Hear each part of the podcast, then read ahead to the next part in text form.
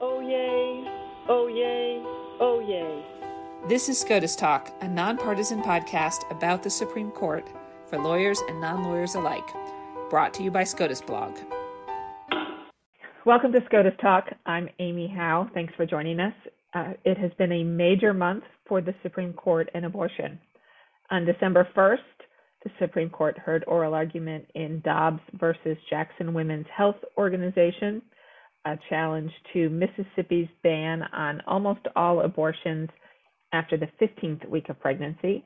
And then on December 10th, the Supreme Court issued its decision in a pair of cases involving SB 8, a Texas law that bans almost all abortions after the sixth week of pregnancy. Joining me today to unpack both of these is Mary Ziegler. She's the Stearns Weaver Miller Professor at Florida State University College of Law, and she's the author of two books on uh, abortion Abortion and the Law in America, and After Roe, The Lost History of the Abortion Debate. Mary, thanks so much for joining us. Thanks for having me. So let's start with the SB 8 cases. And just to be clear, these were not cases that the court's decision by Justice Gorsuch emphasized this. These were not cases about whether or not SB 8 itself, the ban on abortions beginning in the sixth week of pregnancy, is constitutional. But can you just give us a, a brief summary of what was going on and what the court's ruling was? Sure. So, what was going on um, in the case, obviously, just as a quick refresher, SB 8 was a Texas law banning abortion at six weeks. The state outsourced enforcement to um, private citizens who could sue either abortion doctors or those who aided or abetted them for at least $10,000 each abortion. And the it, the reason Texas did that, there were several reasons, but the legal reason um, centered on the limited ability one has to sue states in federal court. And the court, of course, carved out an exception to that in Ex parte Young that applies to state officials or who are charged with enforcing potentially unconstitutional laws. Those state officials um, can be brought into federal court. But Texas was arguing essentially there are no such state officials in our case. We've prevented state officials from enforcing this law or bringing lawsuits, so there's no way to get into federal court. And any relief is going to have to come in some other more limited kind of whack a mole way.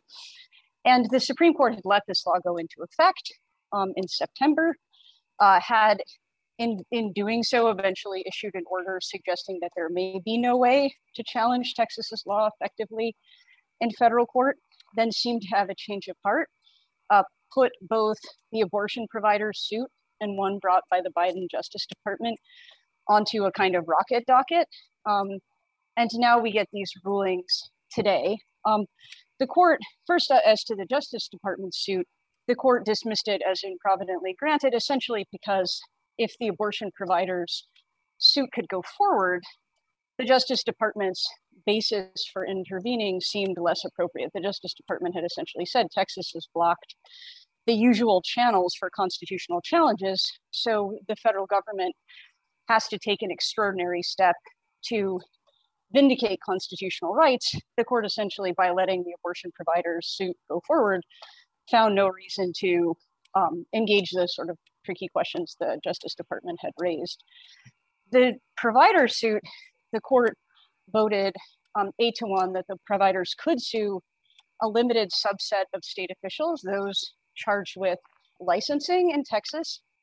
In doing so, the court got pretty into the weeds as to what SB 8 says. Part of the law mentions that nothing in SB 8 prevents these officials from enforcing other abortion laws in the state.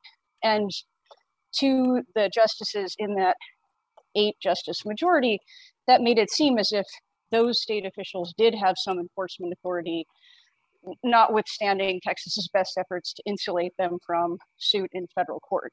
That said, a majority did not find, right? There were five, no five justices for the proposition that you could sue the attorney general in federal court or that you could sue um, state clerks. Uh, and that raises questions as to whether or not whatever remedy comes from this ruling is going to be complete. In other words, whether there's going to be a way to prevent all SB 8 suits from going forward, or if this is again going to be a situation where abortion providers are kind of constantly putting out fires or having to rely on state suits, raising constitutional defenses in state suits to make whatever claims they want to make. Yes, I mean that seems to be the real question that I, as I was reading the decision was trying to parse through because at first it sounds like oh eight to one the lawsuit can go forward but the, it seems like the, the real question and, and one that people are still sort of working through is what is what exactly is it actually going to mean as a practical right. matter? Yeah and i think that's challenging. I mean and, and i think that question needs to be answered both from the standpoint of what does it mean for texas but also what does it mean for you know sb8 style laws going forward? Because of course as amici in this case suggested other states have been looking to sb8 as a model for circumventing other constitutional rights whether that's something like the right to free speech or particularly the right to bear arms and nothing really in the court's decision today foreclosed that kind of strategy um, because really this was focused on a quite narrow, in my opinion, quite narrow part of SB8 dealing with these licensing regimes that would not necessarily be a problem for states if they they tailored their laws a little differently. So I think what it means for other SB8 style laws is that that's still very much a going concern. I, I don't think other states are going to be discouraged from experimenting with that from this ruling. Um, in terms of what it means for abortion providers um, and for people in Texas on either side of the abortion issue, um, I imagine, you know, we'll see when this returns to the lower courts, I would imagine some kind of pause on SB8 from the district court at some point since the suit has been allowed to go forward. And at least until the Supreme Court overrules Roe v. Wade, SB8 is in obvious tension with, with Roe v. Wade and Planned Parenthood versus Casey. But whether that actually changes anything for people in Texas, I think remains to be seen because part of SB8 um, has language essentially saying that if uh, people perform abortions while the law has been enjoined, that they can subsequently be sued if the law is later upheld by by a court for conduct during the injunction. So I don't know, given the Supreme Court's seeming interest in overruling Roe, to what extent doctors are going to want to resume providing abortions, even if this suit, you know, does go forward, which it will. So I think there's still a lot of uncertainty that the court has created um, that may make the practical effects of this ruling for people in Texas less than we might first anticipate. Were you surprised? I have to say, you know, as somebody who was in the courtroom for the oral argument, and heard the justices, some of the conservative justices, voice concerns about this provision that you you just mentioned, the idea that you know that people could be held liable for abortions that they performed even while the law was was enjoined, and the concern that SB8 copycat laws could be passed in other states and used to abridge gun rights or free speech rights. Were you surprised that this, this was the outcome? I was, yeah. I mean, I, I think I wrote something, um, you know, and have said publicly that I thought the oral argument went badly for Texas. I thought that several of the justices who, you know, are often cast deciding votes in cases like this, including uh, Justices Kavanaugh and Barrett, seemed concerned about what an SB8 style model would mean. Justice Kavanaugh, in particular, homing in on the ramifications for the Second Amendment. And so um, I was I was surprised at how narrow this ruling was. Um, it's suggestive. It suggests, I think, to me that the, the justices on the court's most conservative wing, Justices Gorsuch, Alito, and Thomas, may have more influence on, you know, the ultimate outcome of these decisions, and certainly on the thinking of, of, of Barrett and Kavanaugh than oral argument may have suggested. Yeah, so I guess this one goes in the pantheon of cases uh, with the Affordable Care Act argument of you know, that you have to mention when you talk about oral arguments not necessarily being a great predictor of, of the way things will come out. Yeah, 100%. Yeah. so let, let's talk about uh, another oral argument. Let's talk about the right after argument. after debunking the theory that oral argument tells us anything. Let's now talk about an oral. Let's argument. now talk about oral argument. Um, let's talk about the oral argument in Dobbs. Um, Mhm. Going into the oral argument, you know, before we get to the oral argument itself, what were you looking for? Well, I was looking. What I expected um, was a, a, court focused on viability. Um, I was I was Mhm. not expecting, and I don't think most experts were expecting the court to want to overrule Roe immediately in Dobbs. Although I certainly thought the decision to take Dobbs suggested a, a really keen interest in overruling Roe at some point. So I expected to see more questions suggesting that viability didn't really have a central place in abortion jurisprudence, that viability didn't really make sense ethically, didn't make sense as a matter of original public meaning, um, didn't really even have a logical connection to equality or autonomy values. That was the sort of thing I was expecting. And then I was expecting to see, um, again, Justices Thomas or Alito signaling their interest in a broader ruling, but not necessarily having company yet. And what I what I heard, of course, was um, Chief Justice John Roberts being interested in viability and a, a potential ruling centered on viability that didn't go to the heart of whether there was a right to choose abortion or not. But I, I didn't hear a lot of the other justices necessarily being that interested in joining him on, on that path. Um, most of the justices, including Justices Barrett and Kavanaugh, seemed much more focused on the proposition that there is no right to choose abortion at all. And so that that was, you know, quite a quite a revelation, I think, for me in listening to the argument. You know, the Chief Justice was really the only one, really, uh, like in the court and among the advocates. You know, he was trying to float this idea, and none of his colleagues were really taking it, and the lawyers weren't taking it either. hmm Exactly. Yeah. The, the lawyers, I think, had both legal and political reasons for suggesting that there is no middle ground in this case. I think legally, Solicitor General Elizabeth Prelogar and um, Julie Rikelman both, I think, believe that viability has been a central part of abortion rights jurisprudence, and also that if viability goes, it's not clear what would replace it without abortion rights becoming sort of a ghost of themselves.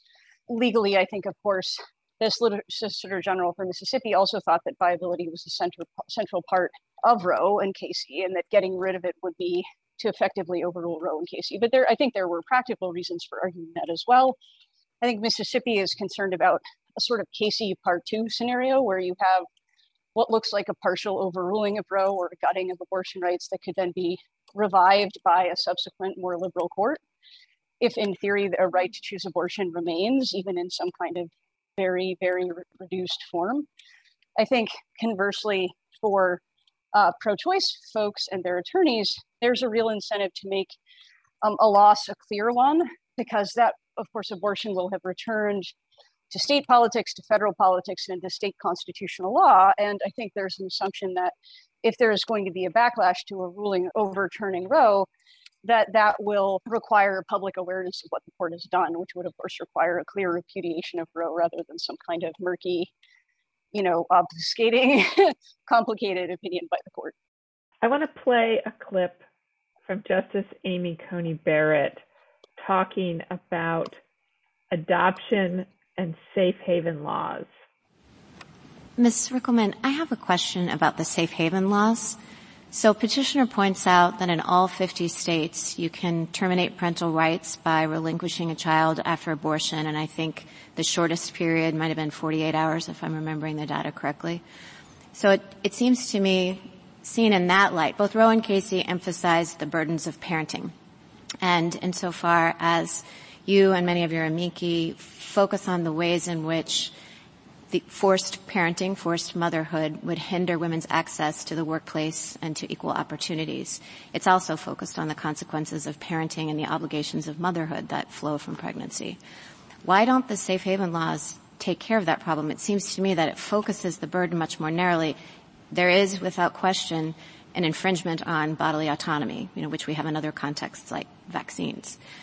Um, however, it doesn't seem to me to follow that pregnancy and then parenthood are all part of the same burden. And so it seems to me that the choice more focused would be between, say, the ability to get an abortion at 23 weeks or the state requiring the woman to go 15, 16 weeks more and then terminate parental rights at the conclusion. Why, why didn't you address the safe haven laws and why don't they matter? Can you sort of explain for our listeners what you think she was getting at with this line of questioning and, and what it what it might mean for, for where she'd be going? Well, I think what she was trying to get at was centered on the idea of reliance interest. So when the court um, considers whether to overrule a precedent, it often considers whether people have structured their lives around the legal status quo. And in the abortion context, in, in Casey, the court focused on the idea that the availability of abortion access had helped um, women and other people who can get pregnant achieve more equal outcomes when it came to things like career and education. And so Barrett, you know, acknowledged that eliminating abortion access would have effects on people's ability to control when they could become pregnant. And she said that's a concern about bodily integrity, sort of along the lines of vaccines or unwanted medical treatment. But if people don't want to parent, if that's the equality or reliance interest at stake, then these safe haven laws, which allow people to um, surrender newborns at certain predetermined locations for usually some statutorily determined period of time, usually between 72 hours and 30 days, um, if they can do that without penalty, then is there really much of a concern about people parenting if they don't want to? So I think that signaled that Barrett was not convinced that there were reliance interests, or that if there were, they weren't that weighty, because people would have, particularly women, would have a way out of parenting if they didn't want to do it by putting their children up for adoption and could do they, they could do so without facing you know criminal charges. And so there, there was also discussion not only about the Mississippi law and Roe and Casey, but about the broader implications of a ruling that overturned Roe and Casey and what that might mean for other lines of cases involving the mm-hmm. right to privacy. So, sort of, I guess, where were the, the various justices on that on that point? Well, so it, it, was hard to tell, right? I mean, so Justice Kavanaugh, I think, at various points tried to make this, tried to be quite clear that this was not, would not, that overruling Roe would not mean overruling lots of other precedents. So, in the sort of list of decisions he had seen overruled that he thought had had sort of socially desirable results or culturally desirable results, he included Obergefell versus Hodges, the court's same sex marriage opinion, he seemed to want to want to foreclose the possibility that the Constitution recognizes fetal personhood and therefore renders abortion unconstitutional. He kept saying, you know, the Constitution is scrupulously neutral. He kept asking Mississippi Solicitor General to to clarify that he did not mean that the Constitution was pro-life in in Kavanaugh's words. Some of the other justices were less clear on this point.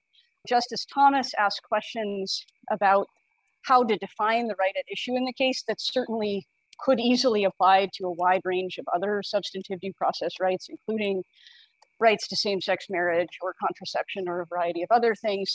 Um, Justice Alito asked questions about the original public meaning of the Constitution at the time the 14th Amendment was written that easily could apply to a wide range of other rights. So I, don't think, I mean, my sense, and it's it's hard to tell from the questions, but my sense is that the, the court's conservatives may not all be on the same page about whether the overruling of Roe would mean that there would have to be major changes to the rest of substantive due process jurisprudence. I, I, I sense that there may not be agreement on that.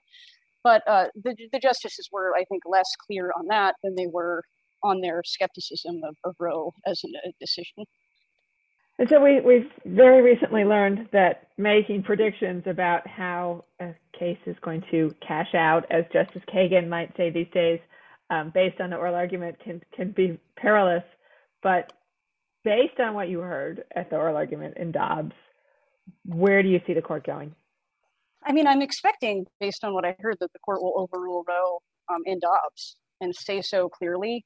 Um, I, I would be I mean, I imagine that if that's the way the court is going, the Chief Justice would, would more likely than not join his conservative colleagues. I don't think he would want a decision overruling Roe to be five to four.